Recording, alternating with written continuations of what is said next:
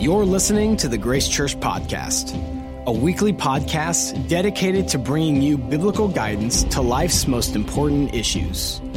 We want to thank you for joining us for this week's message. We pray you find strength and encouragement as we learn from God's truth together.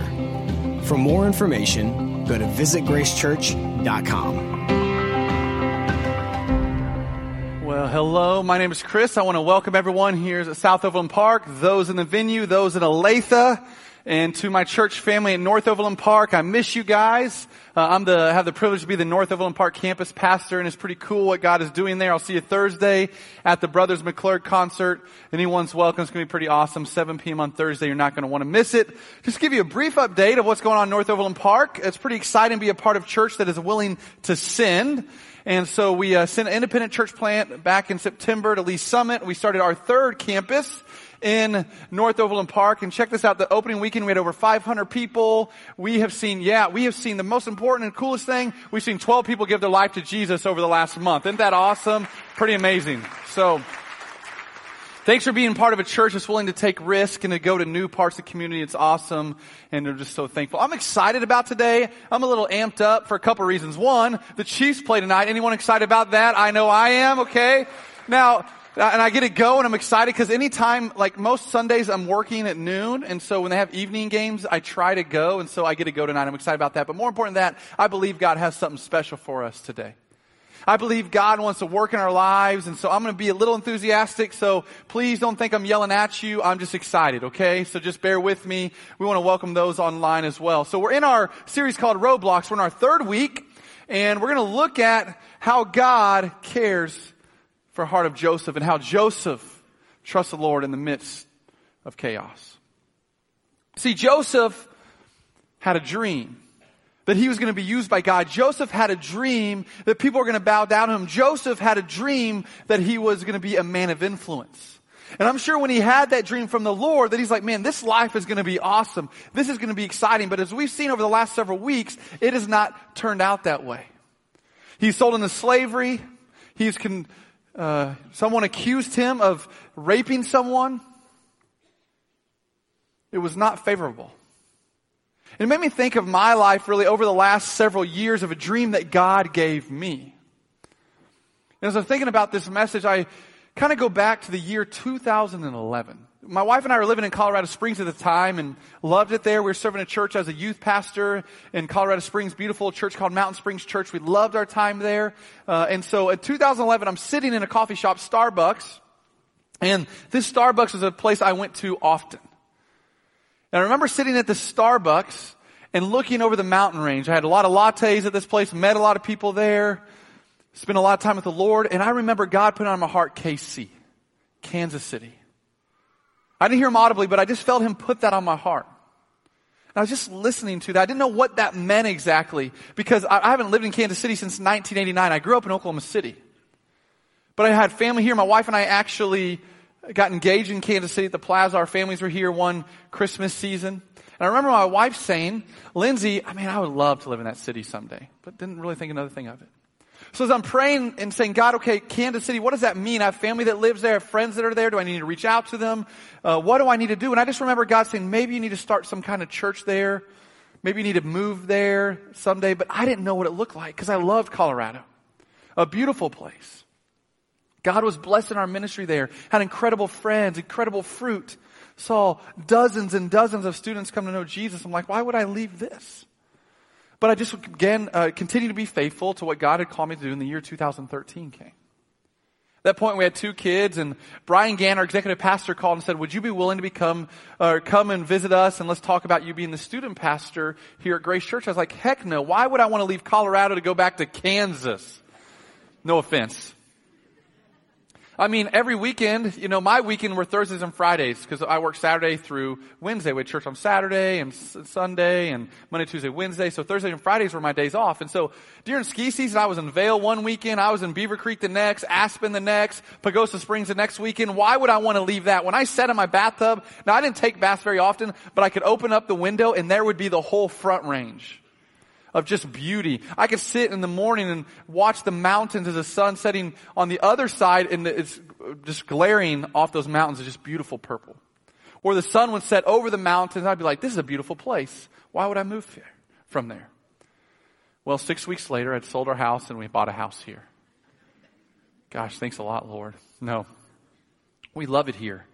But I remember this dream that God gave me for Kansas City. I was like, is this it? Is it coming true? Is this what you want from me?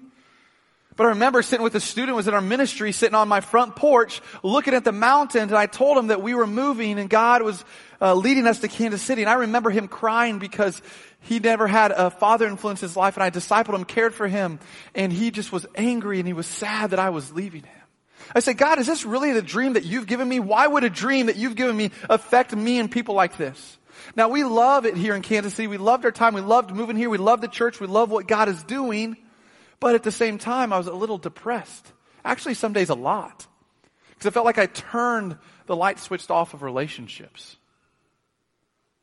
And I just had to turn them back on with new people. It was hard.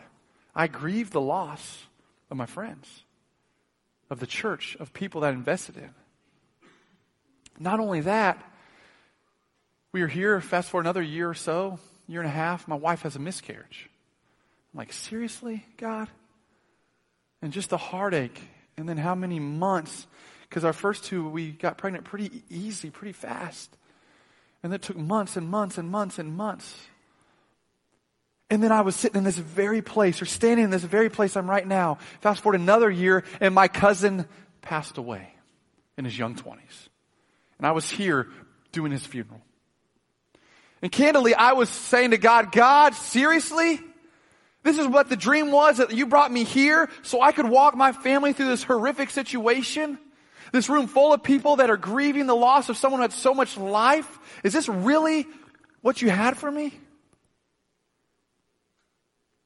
and we live out south here, and a lot of our family lives further north. I'm like, I'm not even going to spend much time with them. I don't see them. It's not really a church we're going to come to because it's miles and miles and miles away from their house.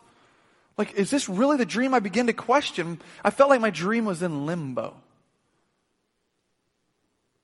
I'm sure Joseph felt the same way, even to a greater level. He was in limbo. I don't think him being in prison after being accused of coming on to Potiphar's wife, he said, you know what, God, this dream is really coming true. And maybe you're in here today and your life looks nothing like you hoped it would. Your life is a lot more difficult. Maybe God has put a dream in your heart. You don't even know what that looks like. God has put something, given you a passion, and you haven't even been able to start it yet. I believe that God has something for us when we feel like our life is in limbo. Let's pray. Excuse me. God, we love you and God, I pray that we'll just lean into what you have for us. I don't know everyone's story here, but I know this. You brought them here this time and place in history. Those of us, those online that are worshiping with us, you had them tune in for a specific reason. God, I pray that we'll not leave here going through the motions. We'll not leave here just going on the next thing or being excited about what's for lunch, God. We'll get real with you. We'll be honest with you. We'll be vulnerable and say, Lord, shape us, teach us, mold us more into your image. Sanctify our hearts, God. We want to be like you. Oh, God, I pray that in the midst of our chaos, in the midst of our limbo, in the midst of our pain, that we'll run to you. In your name we pray. Amen. So instead, we're in a series called Roadblocks and we're in the third week of it. And the first week, I remember sitting in the North Overland Park uh, campus and just hearing the tears and the sniffles and the weight of the family of origin sermon that Tim talked about. I mean, I don't know about you, but the older I get, the more dysfunctional I know my family is, okay? Can I get an amen? You know, it's just like, oh my gosh, we're messed up people. I know I am. And so we looked at the family of origin, and unfortunately, a lot of us, as Tim talked about, we view God as we can view our dad.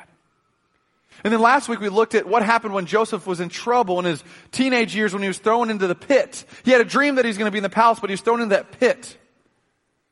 His brothers put him in there and then sold him to slavery. And then he became a man of influence in Potiphar's house. And then he was accused of coming on to Potiphar's wife and he was thrown into prison.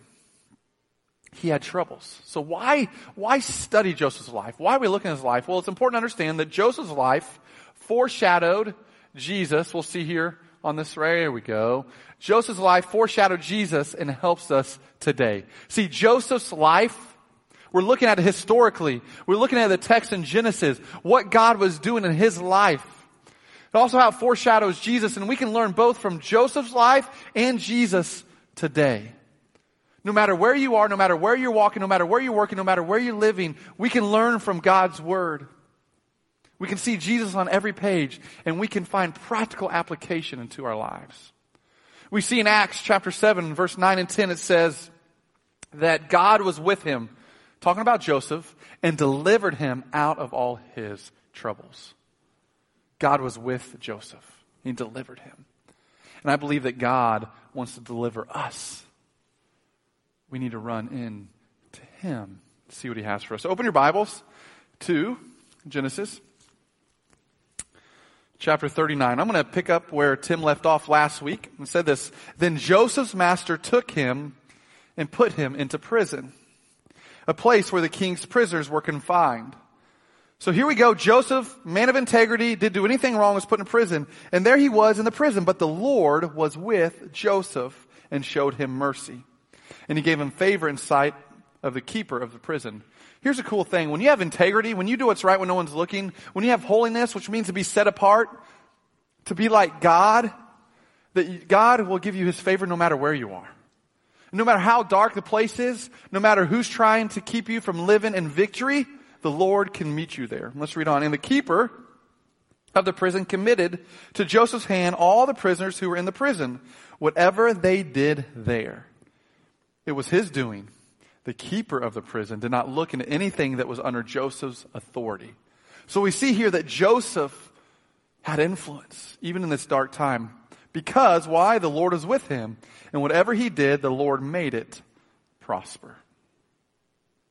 The first point is this being faithful to God when it doesn't make sense. See, it didn't make sense at all. I mean, Joseph did everything right. And oftentimes we think, God, we're doing everything right. I'm learning, I'm reading your Bible, I'm reading your word, I'm going to church, I'm giving, I'm going on mission trips, I'm in, trying to invest in my kids, I'm trying to do everything right. But sometimes life just is not fun. I call it the valley of suck. It's okay to say that in church. Yeah, amen. See? Okay, okay, okay. Good. It's not fun. See, he did everything right. I mean, think about it. It didn't make sense to be faithful. Like, he did everything right. He should say, God, you, you've forgotten about me. I'm just going to do it my way. But no, he trusted the Lord. Jesus, how about this? It foreshadowed Jesus. See, Jesus, God's son, the Messiah, the King of Kings, the Lord of Lords didn't do anything wrong, wrong at all, was the perfect sinless Lamb of God. God said, you're going to die on a cross. He said, you know what? I don't want to, but I trust you, God. And he was faithful to God when it didn't make sense. It didn't make sense to his closest friends. It didn't make sense to his family, but he was faithful to God when it didn't make sense. And I'm interested, what is God calling you to do and how is he asking you to be faithful? You might have cancer right now, and if so, I am so sorry. But God says, just trust me. Lean into me. I love you. Trust me when it doesn't make sense. Maybe your family of origin Maybe there's bitterness in your family somewhere, or maybe your kids are running from the Lord. And you don't want to give them grace. You don't want to love them. But he says, be faithful when it doesn't make sense. Maybe you're in debt. Maybe you've been betrayed. Maybe your spouse, whom you love, but you guys are fighting right now. Maybe there's been infidelity and God's saying, love them like I have loved you. Give them grace. Be faithful to God when it doesn't make sense. Also, I was thinking about this message. I was thinking about here's Joseph in prison, and God is using him in his dark time. I was thinking oftentimes I say, God, if I could just get over this hurdle, if I could just move past this, then I have a story, then I can be faithful and tell everyone how you are good. Oh, I hear people say, man, if I could just get over this sickness, if I could just be cured of this cancer, then I have a story and I can be, have a testimony of how God is faithful. Some of us in here, man, if my kids would just come back to the Lord, then I have a testimony. If I could just get a promotion, then I can talk about God's faithfulness. But what we see here is Joseph was faithful even in his darkest time. And if we could just put our head up, look around, we can see that God is using us. No matter how much we've sinned, no matter what we've done, no matter what our circumstances, God can use you as part of His story and His kingdom if we're faithful to Him when it doesn't make sense. And here's the crazy thing there are times when we're not faithful that God will still use us. He cares for us, He loves us, and He wants to use you. And as opposed to us just saying, if we could just get over this obstacle, this roadblock that is in the middle of the road, and then I'll be faithful, I would encourage all of us to realize this is hard to hear that this life is not about you, it's not about me. It's about the kingdom of God and his mission. And he just calls us to be faithful. So let's go on, chapter 40. So we see Joseph in prison, and there's a couple guys get thrown in prison from Pharaoh. We got the chief butler, or the cupbearer, some would say, then you have the chief baker. And they get thrown in prison. They're hanging out in the dungeon with Joseph and they have dreams themselves. And so they are talking about their dreams. They're trying to interpret their dreams. And Joseph says, wait, time out. Only God can interpret dreams. So he says, let me hear the dreams. And then he presses into the Lord, I'm sure. And we see Joseph give them their interpretation. So the chief butler was a good interpretation. He said, you know what, in a couple days, you're going to get out of here. You're going to be a person of influence. You're going to be trusted again. You're going to be okay. Now, could you imagine these two guys that came into prison as friends? And there's the baker, and he said, I'm sorry, baker. You're going to die. You're going to be executed. That wouldn't feel very good. Talk about bitterness. I don't know. But when he's talking to the chief butler, he says, now, remember me. So let's go to Genesis chapter 40. We'll see here, verse 14.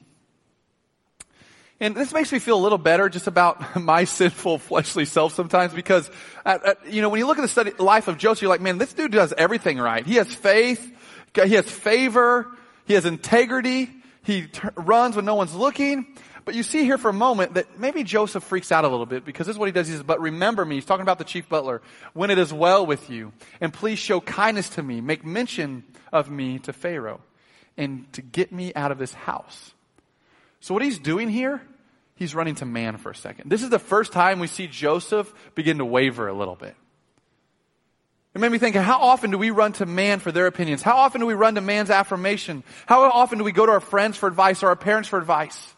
How often do we go to counselors? Now, counselors aren't bad. How often do we go to psychologists? Those aren't bad. We need them. How often do we go to psychiatrists? Those are needed. And God can use them. But if people are our first line of defense, we got it wrong. We need to run to the Lord. So let's read on here. Verse 15 it says, For indeed I was stolen away from the land of the Hebrews, and also have done nothing here, that they should put me into this dungeon. They say, I didn't do anything wrong, remember me. But here's the thing. If we look at the verse 23, it says, Yet the chief butler did not remember Joseph, but forgot him. See, man will let us down. They just will. If I look to my spouse to meet my every need, and that's where I find my identity and my rest and my peace, I love my wife. She's incredible. She's a consistent person. But I'll be constantly let down. Whether it's my coworkers, my boss, my friends, my siblings, my parents, whoever it may be.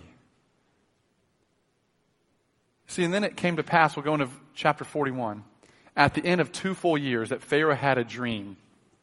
And behold, he stood by the river. We're going to pick up next week. We're going to look at when Pharaoh goes to Joseph and God delivers Joseph out of this prison. But we're going to camp today in this dark place for a moment. Our second point is that God's delays are not God's denials. God's delays aren't God's denials. This is a long time. We see two full years at least by the time he got the dream from the chief butler to when the chief butler told Pharaoh and then Pharaoh be, went to Joseph. But we see he was at least there for two years. We don't like to be patient for two minutes. I know I don't, and I'm an emotional person. When, I, when it's delayed, I don't like it. When I call and try to get hold of my wife and she doesn't answer, I know she's on the side of the road dead somewhere. I'm like, man, I'm going to raise these three kids by myself. Oh, Lord, help me. You know what I mean? Like our emotions, when things don't happen in the timing that we want them to, we, we begin to freak out. Like our emotions lie to us. Now God gave us our emotions and they are good to feel at times, but if we trust our emotions and how we view God, it's not a good thing. And I'll give you a picture into my life for a second. Okay, we had family photo shoot this week. Oh, lordy. I think I'd rather be in prison with Joseph for two years and do another family photo shoot anytime soon. Now, I'm going to read you something, my thoughts. So I just wrote down my thoughts right when I got in the car, what I thought in that hour, okay? Now, don't judge me, you promise? Okay. So these are my thoughts during this family photo shoot. Man, my kids are cute. I can't stand my kids. My kids don't listen. Oh, can they stay small forever? Man, I can't wait till they're out of the house. Why did we even have kids? Can I throw my kids in this lake we're taking pictures by? Man, I'm a terrible parent. Man, my kids, man, they're the best. I'm a good parent. Man, my kids are acting demonic. It's okay to say that, okay? Man, my kids are beautiful. I'm never doing this again. I'm definitely not having any more kids. I even thought this, what did I just bribe my kids with? How much am I going to be out after this photo shoot? Why did I even try this? And I thought this, my kids need to be sent to a home somewhere. Okay, these were the thoughts I had in one hour. Now these are emotions that we have and the reality is this. If we trust our emotions and we believe our emotions and how we should think of God when the thing is not, or the issues or our troubles or our pain or suffering is not going in our timing, we need to think again. Because God is constantly working. What we need to say in the midst of our chaos and our pain and our trouble is God, you are completely sufficient. As opposed to saying, Lord, get me out of this as fast as you can. And so often we look at life like we're looking through this paper towel roll. How God calls us to look is to look up and see what He is doing, to lean into the pain, to lean into our struggle, to lean in to Him when it doesn't make sense. But instead, oftentimes we live our life like we're just looking through this little hole. I see one person back there. Said we should be like this. But the reality, when the next thing happens, when your kid makes a dumb mistake, when there's marriage difficulties, when there's financial troubles, when you don't like your job, when God's calling you to do something crazy, when God is calling you if you're living with someone you're not married to, and God says, you know what, you need to wait till you're married to have sex, we freak out. We're like, oh, like this is all we see. As opposed to saying, be faithful. You know, look at my life. September 30th, 2018, I walked into Grace Church North Overland Park. I looked around and had this feeling of amazement, of worship, and wonder of God's perfect timing. Because I was able to start our third location. This was within walking distance of my family and my friends that I felt God put on my heart in 2011. Seven and a half years. The reality is, in 2011, I wasn't ready. The reality in 2011, it wasn't his timing. In 2013, I wasn't. 2014, 2016, January of 2018, God wanted to sanctify. God wanted to work. God wanted to shape me more in his image. I need to understand more of the character of God through scripture. I need to understand what it means to follow him no matter what. I needed to go through pain. I needed to go through struggles because God wanted to shape me to be who he wanted, when he wanted, at the right time. I had to learn what it means more and more daily to deny myself, take up my cross, and to follow him. See, God was still working in Joseph's life, and God wants to work in your life. So as opposed to saying, woe is me, I can't believe this, this is terrible, say, God, what are you doing? Your grace is sufficient. And I trust you fully.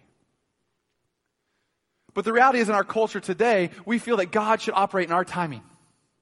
I mean, we Google something and we have it in a second. You go to Starbucks, your coffee's in and out in a minute. You go to Chick fil A and there's like a thousand people there and they get you out in five minutes. It's crazy. and you're at the grocery store sitting there, how, to be honest now, how often you get impatient when someone has a big order in front of you? Like you're mad at the, the mom who's just trying to feed her family. And you're like, hurry up, like we are impatient. See, to God, He operates so much, in such a different time table than we do. You know, and Second Peter says that one day is a thousand years and a thousand years is one day. While it means, might seem like eternity to you, it's not to God. God's delays are not God's denials. Our last point is this. With God, we can be down, but not defeated. There might be times where you feel down. There might be times you feel de- defeated. There might be times where you feel depressed, alone, scared, but we're not defeated. Let's read this 1 John 5 4. For whatever is born of God overcomes the world. And this is the victory that has overcome the world, our faith. You know, for whatever is born of God overcomes. The Greek word here is Nike, where we get the word Nike, which means conqueror of all, victorious, overcomer. That for whatever is born of God overcomes the world. No matter how dark, no matter how lonely, no matter what sin, if you believe in God that He sent His Son, Jesus Christ, to die on the cross, not only did He die, three days later He conquered sin and death, He rose that He could live again, so we could live again. There is power, there is victory, there is life, there is hope, there is healing in Him. So, when we wonder, where is God? Remember that we are overcomers if we have a relationship with Him. My grandfather was sick for 35 plus years. My, my dad, my aunt, uncles, when I was born, we always would pray that God would heal him. And God never did on earth. But when he passed away, he walked into the presence of God.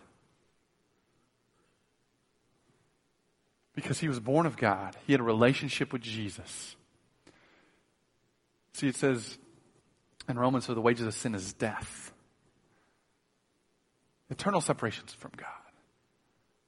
But the gift of God is eternal life through Christ Jesus. My grandfather accepted the gift of salvation. He believed in his heart that Jesus died on the cross, that he rose again, and he was saved, as the Bible says. And if we're born of God, we can live life with eternity in perspective. We are overcomers we are victorious. We're conquerors of all over this world. Because when my grandfather went to heaven, we get a picture of it in Revelation 4 when he says, Holy, holy, holy is the Lord God Almighty, who was and is and is to come. With God, we might feel down, but we're never defeated. Let's live like we're winning. Because I believe wholeheartedly, if we're faithful to God when it doesn't make sense, we realize that His delays are not His denials. He's shaping us to who He wants us to be. And then we can walk in victory. Because as James says, consider pure joy, my brothers and sisters, when you encounter various trials. Joy. Joy. Not sorrow. Not, I can't wait to get out of this. Not, let me get past this. He says, consider pure joy when you encounter various trials. For the testing of your faith produces endurance. For endurance must do its complete work. So you may become mature and complete, lacking nothing. Let's pray.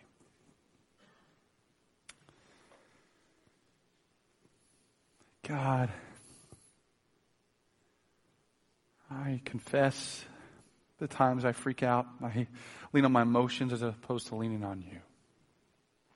I pray for all of us here. I don't know what's going on. I don't know the pain, the sorrow that's going on in people's lives. Lord, my heart hurts for those who are hurting. I weep with those who are weeping. I want to rejoice with those who are rejoicing. But God, no matter what our circumstance, we can be faithful to you. Lord, you say, your Son, Come to me, all you who are heavy laden.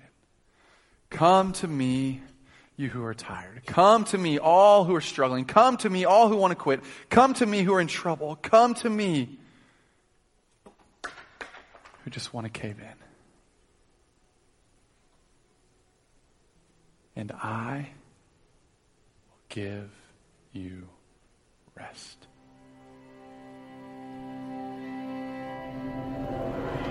Thank you for listening to this week's message. If you have questions or would like to contact us for prayer, please email us at info at visitgracechurch.com. For more information about our ministries, location, and service times, go to visitgracechurch.com.